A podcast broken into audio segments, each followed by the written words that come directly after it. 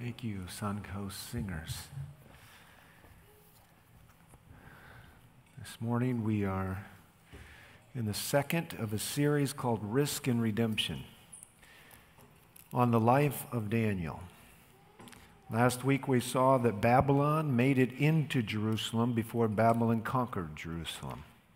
If you weren't able to watch that message, I encourage you to go back and look at it. Things are happening in a similar way. It is the effect of the world on the heart of the Christian that is the greatest concern. It is not hardship and difficulty that is bad for the Christian, it is the absence of the opportunity to live and live openly for Christ and to face challenge in His name. Let's pray. Father, as we are in your presence this morning, I want to pray that you would bless this moment as we open your word. May our hearts be open. May our lives be offered up to you again in this moment, Lord, as the Spirit speaks individually to each of us. And now, Lord, we look for the divine impress to be upon us. May we understand. May we be willing to make a complete and full surrender. In Jesus' name I pray. Amen. Recently, I made a trip to the Boundary Waters with about 50 some people, and we enjoyed canoeing in a 2 million acre wilderness. It's a way to grow the confidence of our young people that they can go where there's not a 7 Eleven or a uh, urgent care around the corner, to where they can plan ahead, be out in the middle of a wilderness with oftentimes no cell signal, a map and a resiliency that comes from working as a team and preparing in advance. I always like to bring something on that trip. I did not grow up a vegetarian.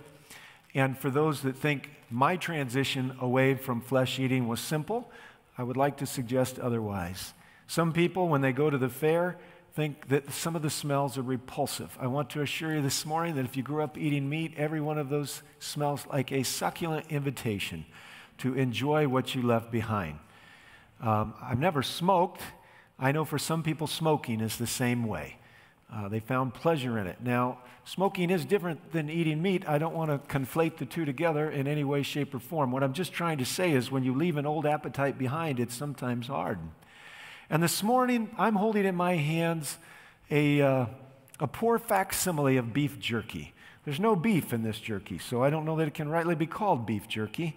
It's a piece of vegetarian salami. Now, if you're not an Adventist and you've never heard of fake meat, we hear a lot about fake news. I'm holding in my hands a piece of fake meat, which I don't eat a lot of because I don't really believe it's that good for me. But when I was transitioning away from real flesh, this was a nice stepping stone. And every time we go into the boundary waters, I go down to the basement and get out, or my wife does, a roll of that vegetarian salami. I bring up the gray uh, dehydrators, we slice it then we put it in strips. We lay it on the dehydrator, and all through the night, you can just, the house is uh, filling with the smell of salami. When I take it off, I stick it in a Ziploc bag and close it up, and I tuck it in my thwart bag or my food bag for the boundary waters. And when we get out across the first portage or two and we're hungry, I go up to the other eight people in my group and I say, I brought the good stuff. I've got the good stuff. And uh, some of them love it and some of them make fun of it. Uh, nobody's refused it yet. I don't have a lot of people lining up for seconds. But uh, for me, I used to love the texture of tough meat. Tough meat. I used to love to just chew on it. And the beef jerky was a favorite of mine. So when I dehydrate this, if I dehydrate too much, it's kind of like a rock. But I stick it in there and I enjoy its flavor. Now, I came back with this beef jerky, which is not no beef in it, all right? And uh, I stuck it in my car, and I made a big mistake. Every once in a while, I miss meals. Sometimes it's intentionally, sometimes it's on accident. And they say hunger is the best cook. The Bible says to a hungry man, every bitter thing is sweet, but to a full man, he loathes even honey. And I was in one of those days where I had missed lunch and I was very, very uh, famished. So I started looking around for things to eat. And I found a few sunflower seeds.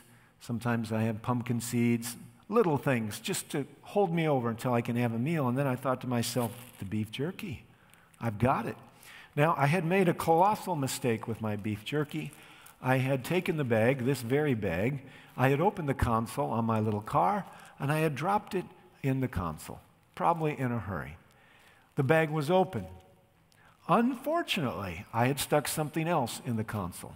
Uh, I had bought a number of these Febreze uh, air fresheners that go in your vent of your car. And they so overpower the car that I decided maybe I'd get the right amount of scent if I stuck it in the console. Maybe it would just leak out the right way. Well, I want to assure you, it leaked out all right. And um, as I opened the console, I got a big, strong uh, a smell of not salami, but Febreze. I didn't think about it. It's like, well, yeah, the Febreze container's down in there. But then I started eating. It's like, that's pretty strong Febreze.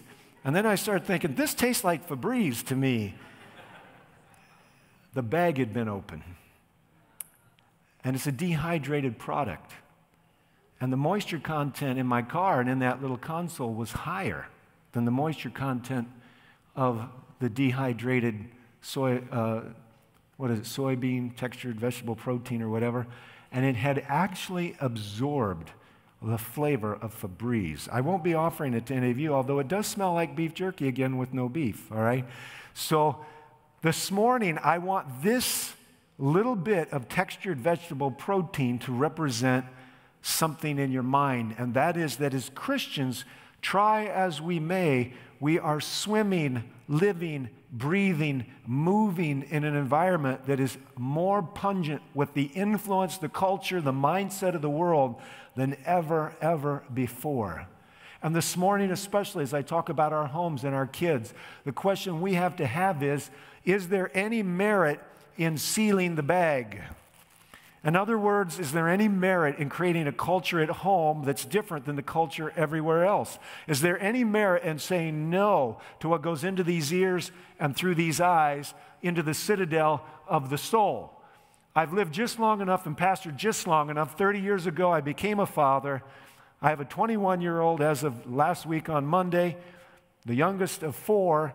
And I know along the way I had to make some decisions. Since their little lives are imprintable, when they were little, and since they're like sponges, I had to decide what gets in the bag, what comes inside my home, what influences am I allowing at school, how are the decisions I'm making shaping their life for the appetite of God, an interest in His Word there are some things we need to talk about as a church. And I know that my parents' generation, many of them feel as though they went through a period of time in which a clear understanding of what salvation is really about wasn't quite so clear. But I want you to know this morning, friends, that when you give your hearts to Jesus, when you give your lives to Jesus, you have received the gift of eternal life. This is a gift. You cannot earn it. And the choices you make after you surrender your heart are not to earn it. The choices you make after you say, Jesus, you're Lord of, mm, well, not most everything, everything. The choices you make after that are a progression of letting God make you ready to live amongst the angels. Are we all clear on this? I fear there are people listening to me who do not understand lordship, they do not understand salvation, and they don't understand the work of justification and sanctification in the life. There are many Adventists, I believe, who would like a cheap version of modern Protestantism's grace movement. Well, I'm here to tell you today grace is wonderful, grace is complete, grace is covering, grace is forgiving, but grace is also empowering and enabling and freedom giving and strength imparting.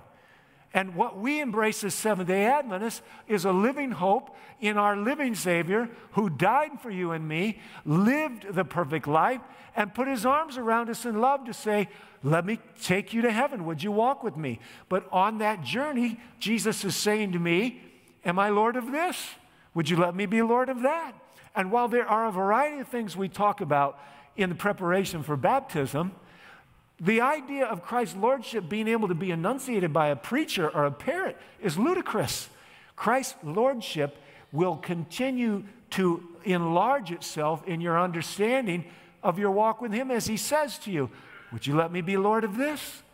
And if the answer is no, then you've reserved a place for rebellion, which will lead to resistance, which will lead to unfitness, Now, I want you to open your Bibles this morning. I'm beginning this sermon just a little bit differently. Go to the book of Luke, Luke chapter 10. And I want to ask you a question. Before the cross, were the disciples converted or unconverted? Go ahead. All of you say converted, say I. All of you say unconverted, say I. More of you think they were unconverted than converted. Well, I'm with the unconverted, okay? They had made a decision to give to follow Jesus, but at this point in time, there was so much in their lives that was still about them. They were bigots, they were ambitious. I don't know all the other problems they had, but I do know this. They had said to Jesus, I will follow you. And what I want you to see in this story is the largeness of God to take you on a journey. Luke chapter 10, starting with verse 17. The 70 returned with joy, saying, Lord, even the demons are subject to us in your name. They like the power. They envisioned sitting on the left and the right hand of Jesus, and they wanted the power. And they liked being able to direct the spiritual forces of darkness to leave. But Jesus is a little uncomfortable with where this is going. And he said to them, I was watching Satan fall from heaven like lightning. In other words, I was there when the battle began. Behold, I've given you authority to tread on serpents and scorpions and over all the power of the enemy, and nothing will injure you. Verse 20 Nevertheless, do not rejoice in this, that the spirits are subject to you, but rejoice that your names are recorded where? In heaven. Now, I just want you to think about this for a minute. When you held that first little baby in your arms, were they on again, off again? Kelly's? No. Were they to live in doubt about their father's love? No. When they came to the age of accountability and they were self aware and they could make decisions, did they need to know how loved and secure they were in their mom and their dad's love? Yes. Did any of them go their own way, do their own thing, thumb their nose at their father's desires and wishes, at the laws of God brought principally into the home? Yes. They did not cease and do not cease to be my children. And when those chapters of their life were over, they were no less or no more my children than they were before. These men are going to go on quite a journey from being used by God, but being used by God and being available to receive His power does not save you.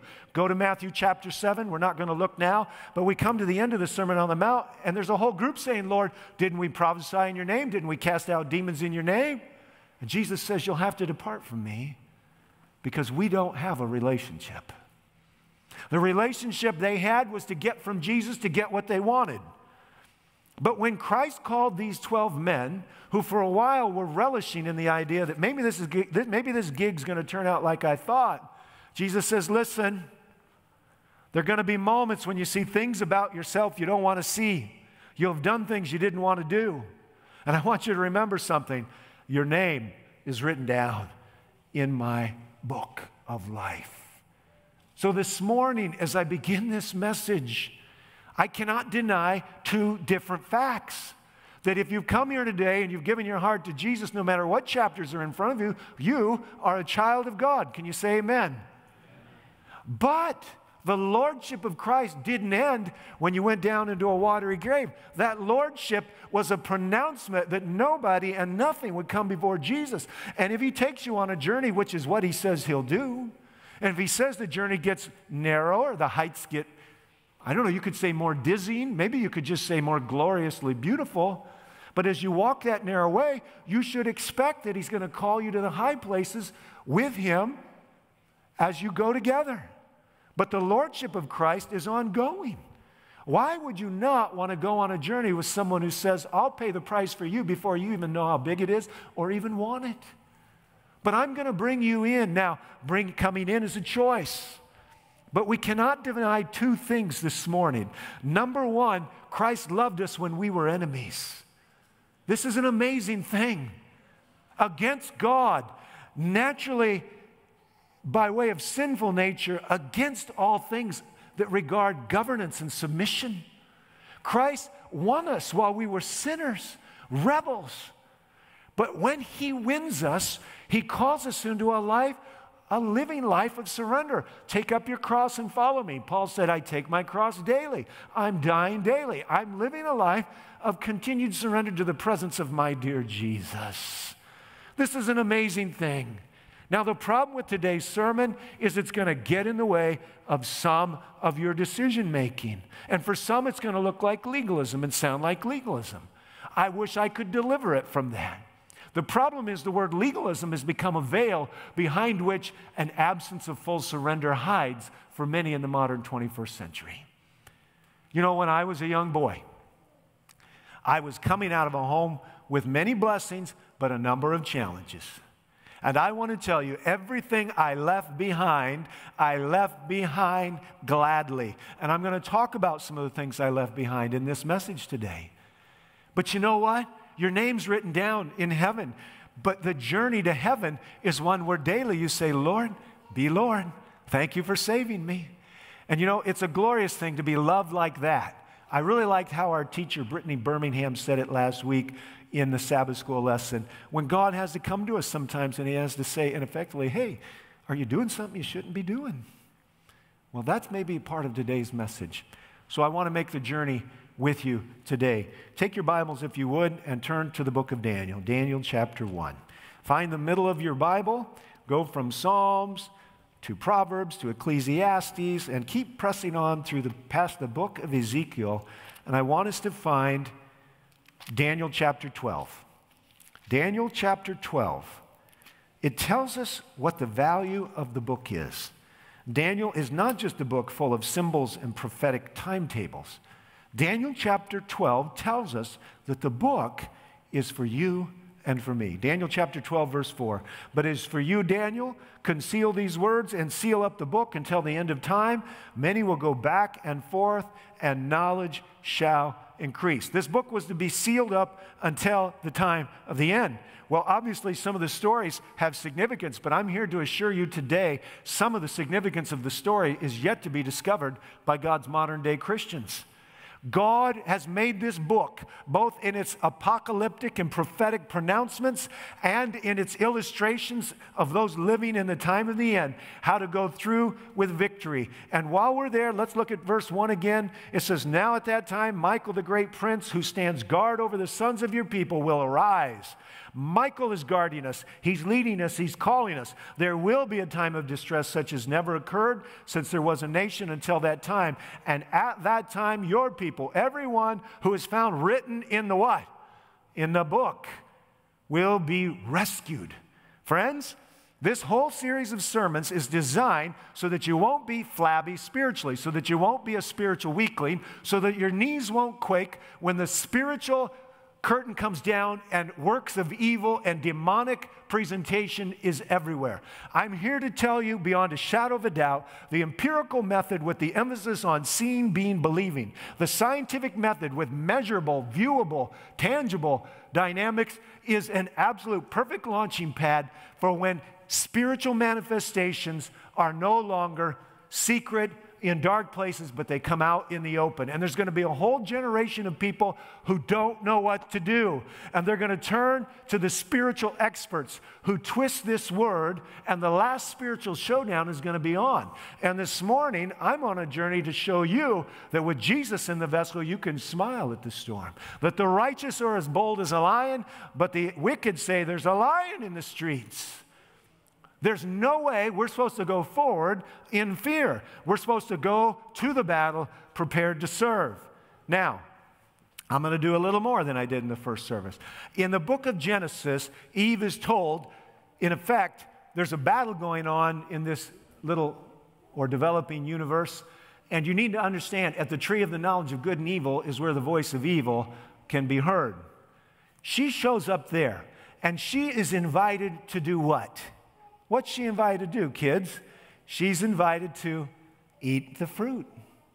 She has a surrender of trust and obedience in God by eating something God said, don't eat it. Now, we may like to suggest that the habits that have distinguished Seventh day Adventists for the last 160 years are legalism. I can't keep them from being legalism, do you? If you think you've got to do them to go to heaven, then I guess they're legalism for you. But if you could love Jesus who loved you when you didn't love him, then you could say, Jesus, today, show me where to go. Architect circumstances, show me in the Word. I cannot make something that's supposed to be a law of liberty. I can't deliver you from a legalism if you're dead set on turning it into something you got to do because it says it in the Bible. You know what? What's in the Bible matters. But it doesn't matter a whole lot if you don't understand the God who said it to you. And if you don't want to love Him and don't want to surrender to Him. So let's put it all in the right place. But Eve said, I'm going to eat. It was a sin. It was a rebellious choice. She was deceived. And it evolved and devolved around the dynamic of appetite. Now, it's so significant that our carnal human natures have lots of appetites. Food is just one power, lust, all kinds of different things, envy, greed. But this one thing turns out to be at the beginning of the story the tripping point. Now, would we be surprised when we come to the Gospel of Matthew that Jesus starts bridging the gap to heaven by overcoming where our forefathers fell? So Jesus goes over six weeks, well, right at six weeks, without eating anything. 40 days. Jesus goes day number one, which is usually the hardest day for as long as I've ever fasted. I've never even begun to come close to the amount of days Jesus fasted. So my guess is farther out down the road beyond anything I've ever gone, it gets a whole lot harder. By day three or four, sometimes you're not even that hungry anymore.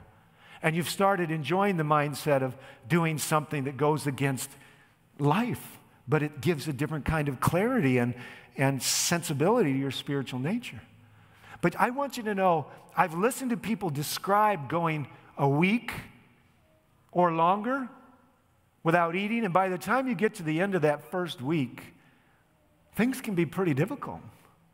But imagine going a second and a third and a fourth and a fifth and almost a sixth. Imagine what it's like when the devil shows up and he says to you, Hey, God's abandoned you. Oh, the sparrows are eating and the flowers, they do have clothes. But you know what? You don't have anything to eat. God's left you alone, and you're not really God. Prove it.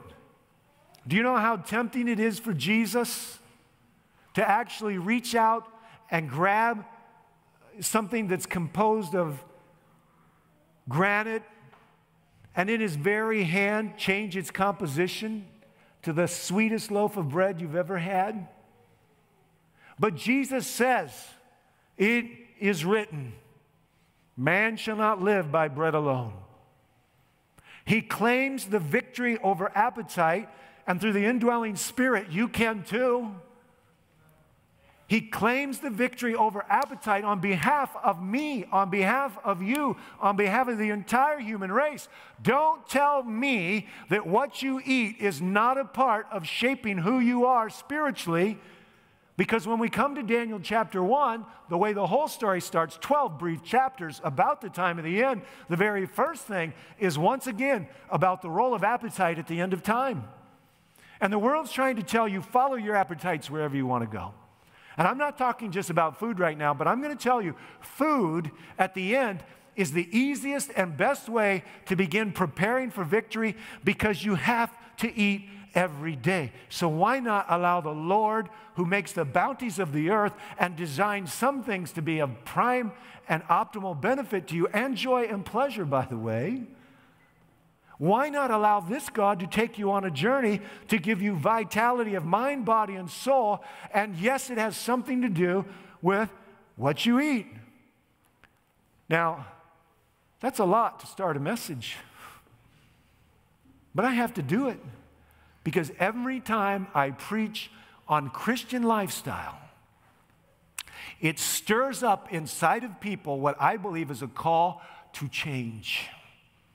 It is a call to grow. It has nothing to do with receiving the gift of salvation, but it has something to do with Jesus remaining Lord. And if He calls you to change what you've done for years, I guess he's God and he has the right to do that. It just so happens today I'm going to touch on one of those things nobody should ever touch on. Why should anybody talk to you about what you eat? Now, that's not really what the sermon's about. But it's what it's built around and its centrality in the story of apocalyptic victory, of the victory at the time of the end, it's got something to do. So when I was a boy and I was done with my greasy fingers from my chicken leg, or just finished wiping the hamburger grease off my lips, or enjoying that wonderful steak, or eating down my fish sandwich, or whatever it was, I want to tell you, everywhere I go, when I walk through the Berrien County Fair, it all smells wonderful to me. And my salami, my beefless beef jerky, is just some slight little reminiscence of how tough that beef jerky was between my jaws and how salty. And I enjoy just a little fake indulgence, if there is such a thing.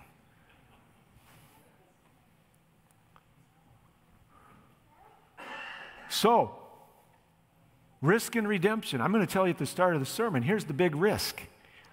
You're only going to go as far as you want to go. Then trail's only going to get so skinny, and then you're going to say, Meh. and you know why you'll do that? If you do it, is because Jesus won't be everything to you. The things I've left behind, the worldly music, the flesh diet, dressing however I want, spending my money however I want, listening to WLS back when it was not talk radio, but back when it was rock and roll. Every single thing I've given up, I don't regret one bit. I am thrilled that my Savior has been leading me to a much better life. And here's the other thing the last thing I want to be in any situation. The last thing I want to be in any situation, it could be resolving a problem with one of you, my children, my wife, the government, wherever it is, the last thing I ever want to be in any one of those situations is get your word for you. Mine is afraid. When I've got to talk to somebody, I don't want to be afraid. When my day comes to stare somebody in the eyes who wants to take away my ability to buy or sell, to live or breathe, I don't want to be afraid. I'm going to heaven. I get special privilege in heaven. I'll be an ambassador of the Lord Jesus Christ. I will live in his house. I will be closer to him than human beings were ever destined to be. If along the way I pay some of the price he paid, I shouldn't be surprised he warned me. Do I love him? Sometimes I realize I don't, not like I want to. And if you're all honest today, you'd have to say the same thing. So I'm on a journey where I want to be let free, let go. I don't want the devil to have hooks in my flesh. I don't want altars in my heart. Is there anybody here with me that wants to make the same journey? So, He's Lord of my salvation and then he's Lord of my life. Now go to the first chapter. Daniel chapter 1. Lord of my salvation, and then by my own free will and glad decision, Lord of my life. What does that mean? Well, you'll have to work that out with Him. It's not mine to say, especially in any specific detail, but as the Word of God describes it, I'm going to talk about it. Ellen White writes in Review and Herald many who should be setting their tents near the land of Canaan are pitching their tents nearer to Egypt. They're not living in the light of the Sun of Righteousness. These people all have their names written in the book, by the way. Many attend places of amusement to gratify the taste, but no spiritual strength is gained by so doing. And you'll find yourself on the losing side. That's the side I don't want to be on. To encourage the love of amusement is to discourage the love of religious exercises. Oh, you don't say. To offer your kids ice cream and, and uh, chocolate bars regularly is to minimize the pleasure of collards or kale or spinach. There's not that there's not a place to enjoy different types of food. Pardon my taking advantage of the metaphors here. For the heart becomes so crowded with trifling, with what is pleasing to the natural heart, that there's no room for Jesus. And now we have the elemental problem. My name was written in a book, but I can actually get to the place where I don't want it written in the book anymore. That's what the devil's doing. He's an excellent educator. He knows that if you surround and bring the sensory dynamics up to a certain nat, a notch, he knows that if you put circumstances and social circles in place, that pretty soon you can get a person who once loved Jesus to not really love Jesus anymore. And along the way, the power of their witness is gone. A form of godliness, she writes in 1884, she writes, will not save any. All must develop, or have, I should say, a deep and living experience. This alone will save them in the time of trouble. That's all that you can take with you into the time of trouble. You can't take your food or your gas or your bank account. None of that's going. It can be taken away from you like this. I got a new cell phone plan yesterday. They can cut me off in a moment. So all the data's gone, all the social networking, all the information. Hey Siri, hey Google. It's just gone. But a deep and living experience, that goes with you into the time of trouble. Then their work will be tried of what sort it is. And if it's good, if it's gold, silver, and precious stones, they'll be that are, will be hid as in secret. They'll be hid as if in the secret of the Lord's pavilion. But if their work is wood, hay, and stubble, nothing can shield them from the fierceness of Jehovah's wrath. Your circumstances shape you. This morning, what I want to do is I want to challenge you to find out if the habits of your life are making you strong or weak, if the habits of your life are developing a deeper desire for Christ or feeding and fertilizing the weeds of the world as they're growing. I want to talk to you about muscles for a minute. Some of you really value tone of muscle. Some of you really value shape of muscle. Some of you understand that without well toned muscles and well challenged uh, musculoskeletal systems, you're eventually not going to look like you want have the vitality you want. But I want to ask you something do you get muscle overnight? Do you get muscle overnight? Do you really think that the kind of sinew and fiber of spiritual strength is going to just show up? That one morning we're going to wake up and find out the final movements were more rapid than we thought? And the truth of the matter is, is that while it might not, it won't be impossible for God to save you, but it's surely going to be a whole lot harder because no chapters of faith have been written, no exploits of good have been done. And now it's all going to look like you're climbing Mount Everest and you haven't even tried to walk to the top of Beaver Point. The truth of the matter is, eating, drinking, and dressing. I'm going to get more precise. Eating, drinking, and dressing, youth instructors, May 31, 1894, all have a direct bearing on our spiritual advancement. Now, you either have the greatest prognosticator and preacher of legalism in the pulpit here this morning, or you have one who's projecting the laws of life and liberty.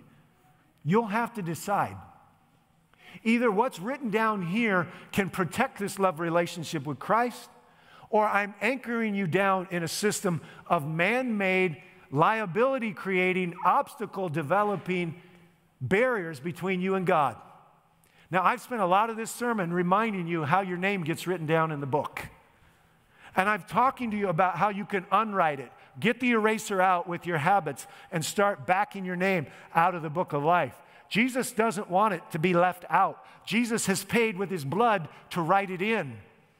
But the truth of the matter is, she doesn't say eating, drinking, and dressing have a bearing on your spiritual advancement. She says eating, drinking, and dressing have a direct bearing on your advancement spiritually. If I said to you when your car wasn't working well, if you pulled into this car into this parking lot and you said, "Pastor, you know anything about cars?" And I said, "Well, I know a little." Lift up the hood, and you lifted the hood up, and the engine was sitting there moving like this. I'd know something was really wrong. And I'd have to say to myself, "Well, you either have a fuel problem or a spark problem. It's either electrical or it's or it's gasoline." Because engines are balanced, and once they're rocking back and forth in their mounts, something is really wrong.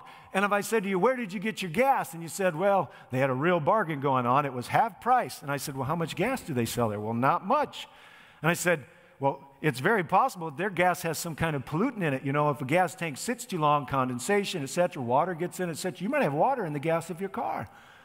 and I were to say to you, the quality of gas in your engine has a direct bearing on how this engine runs, I'd say, you know what? We can pop the tank down, empty it out, and put good gas in it, and it'll run different. You'd probably say, Pastor, do you know how to do that? Would you help me? And when that engine purred back to life without that laboring to stay going, you'd be saying to yourself, direct bearing. This morning, friends, I need to say to you that eating, drinking, and dressing are not how you become a saved Christian. But if I told you that the way the four cylinders or the eight cylinders or the six cylinders, or if you had a really fancy car, the 16 cylinders in your very expensive sports car ran was had a direct bearing based on what you were doing every day in it you would get to make a decision. My life is hidden Christ. When I changed my dietary habits, I did it for Jesus. When I left off the music, I did it for Jesus. When I changed the kind of things that I were reading and the way I was spending my money, I did it for Jesus. And I want to tell you something all along the way, my joy has just kept going up, and my spiritual freedom gets to be more and more with the passing years. But if I were to perpetually hook myself to the idols and the habits of the past, my name could still be in the book, and I could be fighting in a way I don't want to fight, and constantly hobbled in a way when I want to run. This morning, I need to remind all of you that you're to study to show yourself approved and let Jesus be your Lord and take the next step. But if you're thinking, dressing, living, eating, spending, and entertaining like the world, even though your name's written in the book, eventually the devil, as a slick educator and a fine mentor, is going to get it to the place where you really would kind of like to see it erased. Sober. So sober. But how sober will it be on the day in which all of a sudden the world changes and it's not just 9 11 and we change for a little while and then we gravitate back? And it's not just 2008 when it appears that the financial sector is imploding. And it changed for a little while and then we go back. And it's not 2020 where we all get used to not touching each other and wearing masks and opening windows and bumping elbows and we all gravitate back. What's going to happen when the final chapter comes and all of a sudden the opportunity to develop some spiritual sinew and muscle is over? That's what I'm stuck with That sounds kind of bad, but that's what I'm stuck with as a pastor of an apocalyptic movement. And I look around and I see so little spiritual vibrancy. And while this church is on a growing journey and I'm encouraged by what's happening, friends, I eat every day. The Bible says, whatever you do, let's just get this real simple, lest you think I'm a legalist. This is what Paul, the pronouncer of Romans, says whatever you do, whether you eat or drink, do what? All for the glory of God. I didn't make this up. Please don't send me quotes from the book of Romans or somewhere else that makes it look like what he says in other places doesn't get it together. Jesus is Lord. When he asked me to let go of McDonald's, at least the McDonald's I used to eat, I let go. It wasn't easy. That first Vegilink I had was something like rubber and salt. And the truth of the matter is, they've improved it a lot today to where you can hardly sense you're moving from one lane to another. But the fact of the matter is, is that whether I eat or drink or whatever I do, I'm trying to do it all for the glory of God. I went into Toyota the other day to get my car worked on. I'm in there sitting down. In comes a woman who's not properly dressed. I'm sitting right here. I want to be a pure man. I want to love my wife, and I want to love her in the way she wants me to love her. You know, the devil, he's a slick dude. So, in comes this woman. I don't know if she makes a profession of Jesus or not. If she does, her church doesn't teach like us. And if I'm sitting here, she sits right there. And so I sit there for a little bit, and I have to make my mind up. Am I going to sit here on and on and over and over? Or am I going to do what the Bible says? So after a minute or two, I decide this isn't good. So I gather my stuff, I pick it up, and I go to another room. Now, am I a legalist? Ask my wife, see what she thinks. Does she want me sitting around watching women that haven't covered themselves up properly? Or would she like for me to have no impure idols in my heart? Christ is so practical. I want to be free to love. Now, every other man sitting in this room, since there was a book written called Every Man's Battle, don't be surprised. The devil, when there was those Moabite women just before they crossed over the Jordan, they released the Moabites. The Moabites have been released into our society, friends. That's just a fact. And so now your husband has to walk through life, or your wife, I don't want to make it just a man issue, but your husband has to walk through life saying to himself, like Job said, I'll make a covenant with my eyes not to look upon a virgin. Of course, the look was the wrong kind of look. Is it practical? Is it real? If it's not practical and it's real, the message is not for you. You'll leave here frustrated and angry. But when Daniel gets out of Jerusalem, forcibly, I should say, is taken out of Jerusalem forcibly, he is on a journey where he will be put in the most pagan, powerful nation of the day. And somehow he becomes the most listened to person in all the realm. And he lasts not only from the days of Nebuchadnezzar, he lasts all the way to the days of Cyrus. That's chapter 1, verse 21. And can you believe this? Daniel comes in, he decides ahead of time he's not going to defile himself and he goes about it in such an interesting way. Look at chapter 1, verse 8. Daniel made up his mind that he would not defile himself with the king's choice food or with the wine which he drank. And so, what does he do? Does he march into the presence of the commander, the steward of, of the captives, and say, I'm not doing this? No. He's humble, he's beautiful, he's thoughtful, even to the people who have probably mistreated him. So he sought permission from the commander of the officials that he might not defile himself. Friends, there is a nobility about true Christianity that will get the attention of the world. There is a nobility about men and women and children who know how to show honor where honor is due and yet be in their heart and mind honoring God above all others. Daniel's on a journey, and I need to tell you something. You don't go from being a nonconformist you don't go from being a conformist in Jerusalem to all of a sudden saying, Well, boys, I think we ought to not go along with the crowd today. The truth of the matter is, the pressure to conform in Babylon was multiple times higher than the pressure to conform in Jerusalem. If you can't be a Christian in Berrien Springs inside the bubble, what makes you think you're going to be a Christian when the pressure's on and you have no rights? The truth of the matter is, the day to be who God called you to be is today. Who's He calling you to be? Beautifully, humbly, sweetly, uniquely different. I'm not looking for somebody who throws around their spiritual convictions like a badge of superiority, and neither's God. But where are the men and women who can humbly say, Lord, you're in charge? It's feeling pretty uncomfortable right now. What do I need to do? I'll do it. This is Daniel. And he wins the favor in such a powerful way that he becomes the most listened to man in the sixth century before Christ. The other day, I was out on a walk last Sabbath afternoon, and uh, it was raining, at least threatening, and on and off at different times. My wife and I had our umbrellas. There weren't a lot of people out walking. It's probably about six, seven o'clock in the evening. And we're walking about where the road goes from pavement to dirt. And all of a sudden, this car just slinks up behind us real silently. I turn around and I'm looking at this big white stretch Lincoln Continental limousine. Wow. Don't see those cars out here very often. The man pushes the button and the window comes silently down. And then everything changed. We had a little man moment. He decided to get the awkwardness out of the way. He said, uh, Obviously, I'm lost. He broke the ice. Obviously, I'm lost. He wanted to know where he could go get gas so that when he picked the wedding party up after the wedding at the wedding barn, there wouldn't be a crisis, you know, of fuel to the engine. I don't know why he didn't have his GPS out. It was a God ordained appointment, I'm certain. And you know, I thought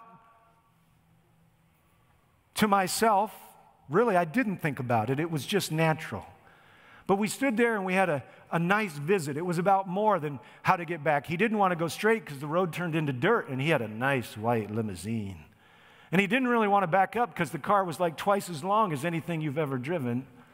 But I explained to him the only way out was backing up. And you know what, friends? For some of us, the only way out is going to be to back up.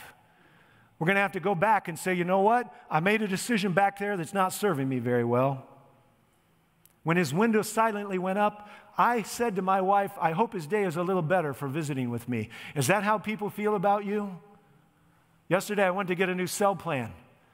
Got to add a person or two onto my plan. I knew it was going to take a while, but it took me four hours. Now, four hours is a long time. My wife was there in the beginning. Eventually, she left, went shopping, went home. Finally, I said, When this is about 20 minutes from over, I need you to let me know. I want to call my wife. You know what? I had such a pleasant four hours with those people that I did not plan to have. They were sweet and polite and courteous. They had computer troubles. I was working on six lines, which isn't going to be short, porting numbers over and everything else. My wife comes back at about six o'clock, and as we're walking out the door, this is what she says to me. She says, I think you have new friends. I'm planning to go back and see them. It was supposed to be, God ordained it. They weren't an interruption. They weren't a speed bump on my busy life. They were God's appointment for those four hours. Is that how you look at life? Do you believe there's a God that's architecting every day? And is there a sweet environment that goes with you? I want to ask you when the Bible says that Daniel was given favor in the eyes of Melzar, was it a work of a moment or was it a work of making? Was it something that was a part of who he was becoming to where he wasn't impatient and rude and that people weren't in his way and servants, but they were actually people that he was supposed to meet and people that he was supposed to impact? There is a sweetness about God's people, there's a beauty about Jesus that only comes when your life is simple and surrendered. And I'm here to tell you the sophistication of modern Seventh day Adventists is dry as the hills of Gilboa. You were called to be a child by Jesus, who said, Unless you become as a child, there's no walking through the gates. And do you understand when you lose that simplicity, you no longer listen and obey the same way? Christ called Daniel and his three friends. They decided ahead of time who they were going to be. They were noble and respectful about it. They had been trained in Jerusalem. Yes, in Berrien Springs, you can be trained to be your own person. Mom and dad, be your own person. Train up your children like you think they should be trained up. Five reasons I don't think he ate the meat, straight from our Bible commentary. Number one, it was probably unclean. Everything's not fit to eat. Some things are the cockroaches and the sewers of the animal world. Don't put them in your body, they won't do any good. Number two, the animals were probably not properly slaughtered. He was a Jew, and there was a way to eat meat if you were going to eat it, and it wasn't supposed to have blood in it. Number three, and maybe most preeminently, it was a pagan community, and most things that were eaten were offered to the wrong God first. Number four, it was luxurious food. It was unhealthy, and he understood temperance. And lastly, something I learned in preparing for this sermon Daniel was a vegetarian before he went to Babylon. And that's not because I read it in the Bible, although I think there's room in the Bible to see it or infer it. Spirit of Prophecy in the youth instructor in the 1880s says it to be so. And so Daniel is choosing in the midst of a spiritual crisis where his life might be on the line. And by the way, Melzar, which is a, a the Hebrew word is really not a name title, it is really just a title.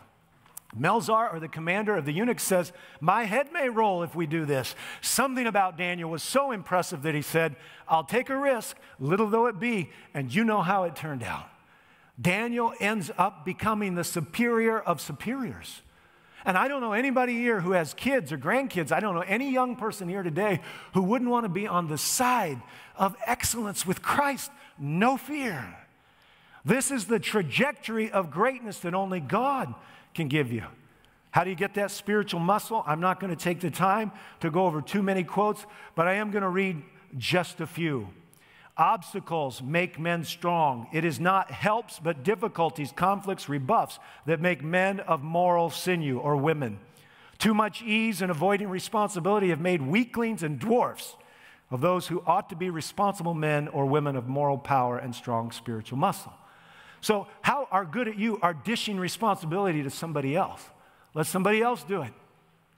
You want to make yourself into a dwarf? Go ahead. That's not my plan. As a matter of fact, if there's a song we ought to sing before the series is over, is Standing by a Purpose True, heeding God's command.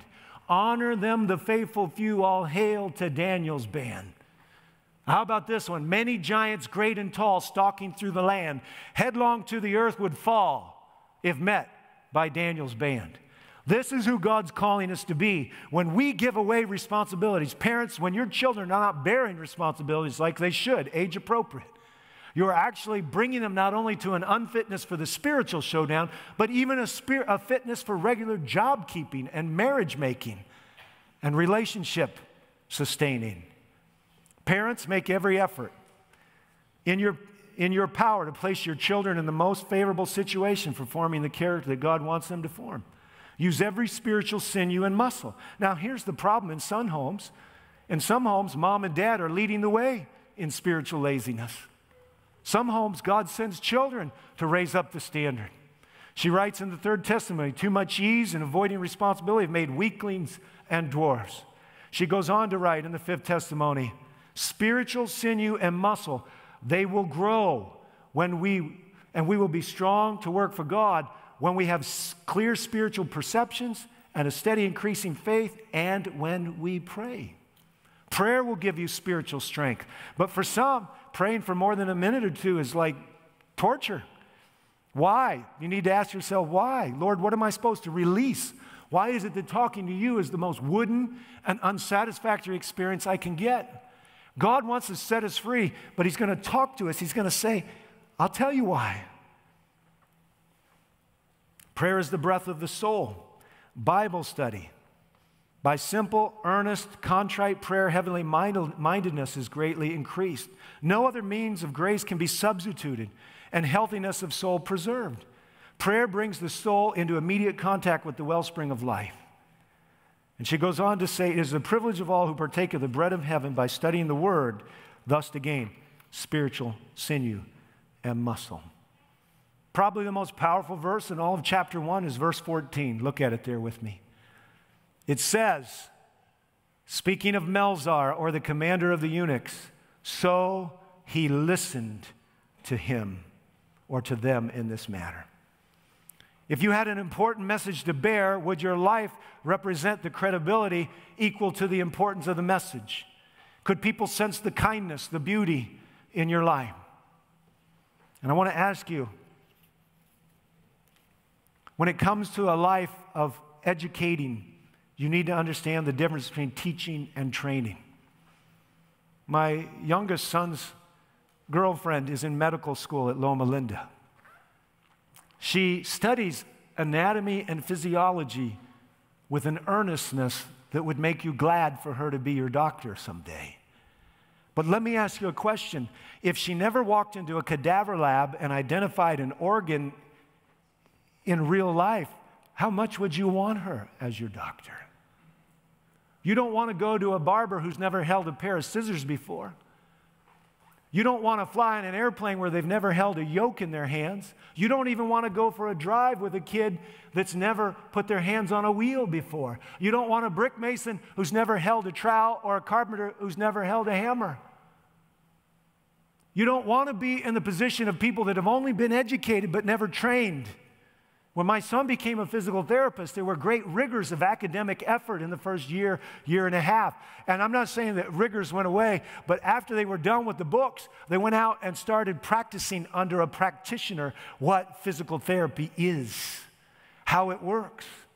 When it comes to the actual experience of Christ, it's not enough for you to sit here and listen to a sermon or even read the Bible. There's an application of the principles. There is an experience of Christ that's to come in and take over. God makes it clear that He wants to take us and make us into the most credible people in a skeptical age. It is with the nobility, the humility, the kindness, the self control. It is with the thoughtfulness, the patience, all of these things. Satan is tracking us. Be careful. For your enemy goes about like a roaring lion, looking for someone to devour. So, friends, how do we reverse this? How do we reverse this? Pastor Dennis, what are you putting in your kids' hands? A lot of them know how to hold this, right? A lot of them know how to kick a soccer ball or throw a little white hard ball with red stitching. A lot of them can hold a pigskin. I'm afraid that too many of us know how to hold this volume up, volume down, channel up, channel down. We know for a fact that much of modern society doesn't want to be in a situation where they're not holding this.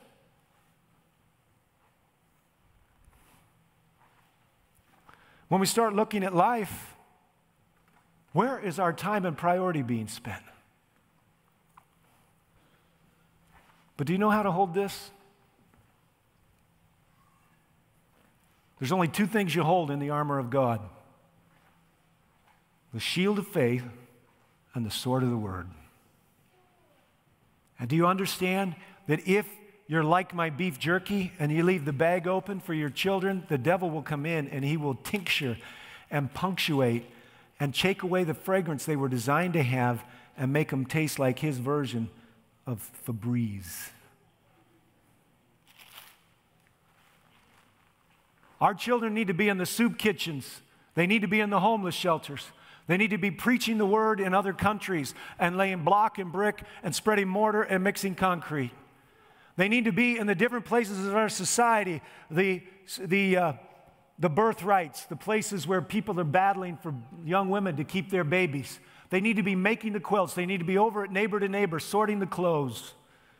They need to see the brokenness and be a part of the healing of a society. And they need to be prepared through Bible study with their parents, not just with the pastors or the teachers, to where when the devil comes at the end in the form of Goliath and he says, What's going on here? I come before you and you send out the dogs. And like David, they say, I, you come to me with all this paraphernalia, but I'm coming to you in the name of the Lord. And in effect, they draw the sword of the Spirit of which they are familiar and they've been empowered. They've got spiritual muscle and sinew, and they say in the name of Jesus Christ, touche. I'm here to tell you, friends, if we're not careful, there'll be no army of youth. It doesn't say rightly educated, it says rightly what? Trained. We are educating still because education still matters to us. We want, if our kids get into Harvard or Princeton or Yale, we think that's some great accomplishment. Friends, if your kids get into the ministry of teaching or pastoring or something else like that, that's greater.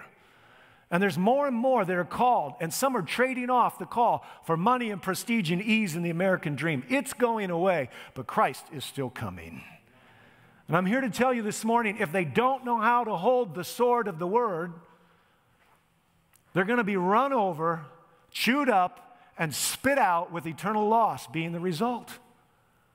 So, is a music lesson more important than a prayer meeting? And by the way, there's a lot of meetings that are going to go away, but the prayer meeting will go right on up until we see Jesus. There'll be a prayer meeting going on when the little cloud appears in the eastern sky.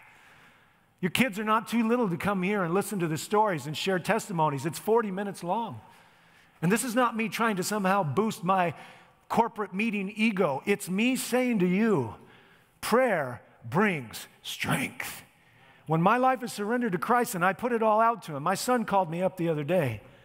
He said, Dad, I want to run something by you. I want to make a decision. And then he began to talk to me and he said, And I had prayed about it. Oh, my heart thrilled. And I said, Well, you know what? You keep praying about it and look, ask God. Didn't say it exactly like this, but ask God for the eyeglasses to see his providence. You know what? Strong.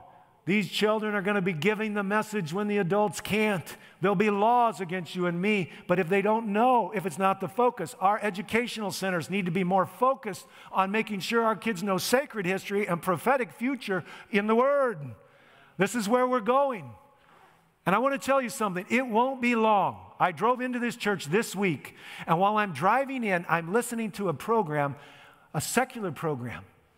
And the program, which is supposed to be news, is advertising a program on TV called Supernatural.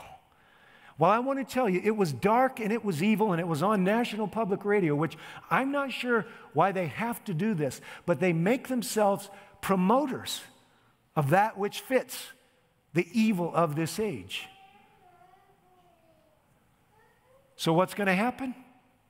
One of these days, not too far from now, spiritual manifestation is going to overwhelm everybody. Demons working miracles.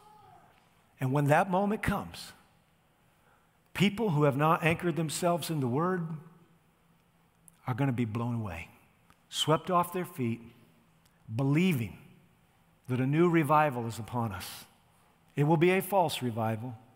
And in that false revival, eternities will be lost. I want to end with this. Peter came up to a moment of crisis. Jesus knew it was on him. He knew he wasn't converted. His name was written in the book, and the devil wanted to take it out. Jesus says to him before the great temptation, He says, Peter, I've prayed for you. To every Christian, to every Christian, to you and to me comes the word that was addressed to Peter Satan has desired to have you. He wants to sift you as wheat. But to every Christian, these words come I have prayed for you that your faith fail not. Thank God we're not left alone. This is our safety. Satan can never touch with eternal disaster one whom Christ has prepared for temptation by his previous intercession. For grace is provided in Christ for every soul, and a way of escape has been made so that no one need fall under the power of the enemy. Friends, you may have done things, been things, you may be something right now you don't want to be. Take courage. To every Christian, the words that were addressed to Peter have been said. I'm praying for you. And your faith doesn't need to fail. You're not left alone. I'm by your side. Friends, today's the day to decide who you're going to be. If you got to back up like the white limousine and go the other direction, go ahead. It's not that you gain your salvation in doing it, it's that you protect your experience through surrender. It's that your love for Jesus recognizes a competitor and says, No. I don't want anybody to go out of this place today with a convicting, weak conscience. But if somebody leaves this place today knowing they're loved by God and they cannot deny the major message Christ is trying to get through to him, praise God. And remember, friends, when the day breaks out and you are called to be the Daniel of the day, there's a God standing by your side who, with him in the vessel, you can smile at the storm. Friends, when trouble comes, the Bible says the righteous are not afraid of it. You're not to be afraid. Give your heart back to Jesus again in this moment, right now. I'm inviting you. And whatever he says to you from the word, if it seems off, check it out with somebody else. Please call a pastor, call a friend. But if you've simply slipped away from fidelity to Christ and he's calling you back, go. And may the world listen to you, the skeptical, unspiritual world that says there's something beautifully different about that person. But make no doubt, when the tide comes, Christ is calling you to stand and be brave. May God help us. We'll sing our closing hymn.